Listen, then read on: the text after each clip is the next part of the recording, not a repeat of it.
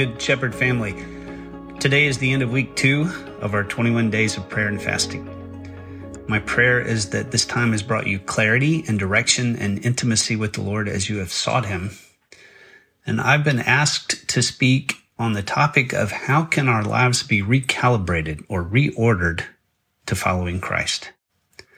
Now, this is a church podcast, so I'm assuming that nearly all of you are already followers of Jesus, but this will apply to brand new believers or lifelong Christians, young people or old guys.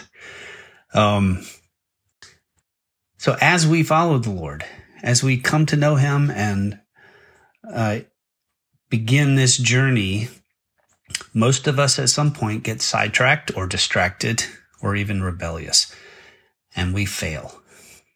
So, how do you recalibrate when that happens? And once again, it's not complicated. You follow. And I'm going to share two of my favorite passages from the Bible. The reason that these two are among my favorite passages is because I fail. Uh, the first one is Psalm 37 23.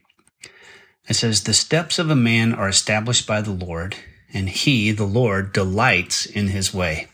When he falls, he will not be hurled headlong, because the Lord is the one who holds his hand.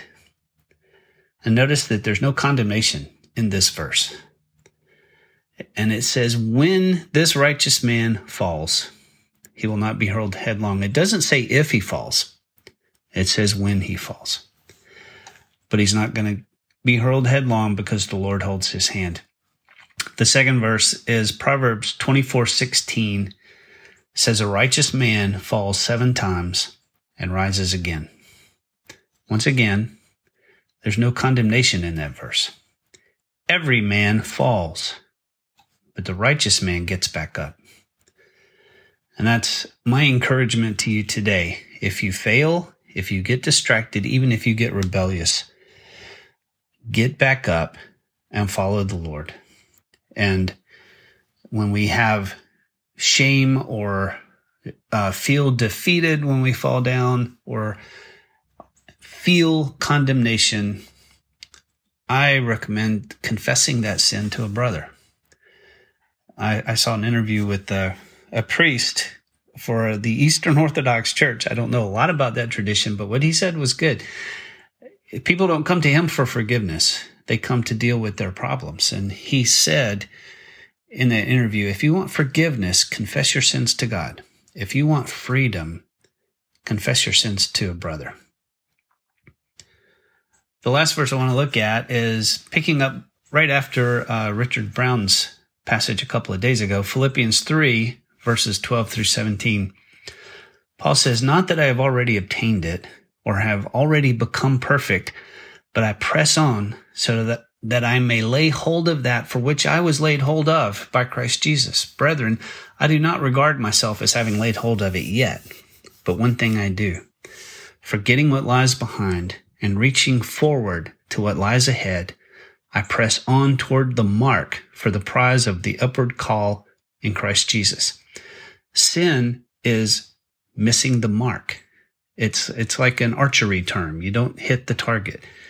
And Paul is saying here, I forget what lies behind. All of the failures, all of the advantages that I had, all of the stuff behind. Now I remember the word, I remember the works that God has done, but I put aside all my failures and I press on toward the mark because I want to hit the mark this time. And then he continues, let us therefore, as many as are mature, have this attitude of forgetting what lies behind and reaching forward. And if anything you have a, excuse me, and if in anything you have a different attitude, God will reveal that also to you. However, let us keep living by that same standard to which we have attained. Brethren, join in following my example and observe those who walk according to the pattern you have in us. Paul is encouraging people to look to him and to other mature Christians around them, and we can use them as an example. Paul said, Follow my example as I follow the example of Christ. So I encourage you if you fail, get back up. And if you get ensnared by a sin, confess that to a brother. And there is no condemnation in that. It's just to bring freedom to you. Get back up. Get back up. Let's pray. Father, we love you. We thank you for your amazing love for us. Thank you that you uh, call us to follow you, to lay down everything and follow you. And uh, Lord, I thank you that you surround us with people for examples to encourage us and build us up and to hold us up, and that you yourself hold our hand so that we will not be hurled headlong when we fall. Father, help us to not be uh, horrified at uh, with shame when we fail, but to just set it behind us, forgetting what lies behind, pressing onward, and this let us hit the mark this time, or at least get closer and closer as we grow to maturity. We just thank you, Lord. We praise you in Jesus' name. Amen.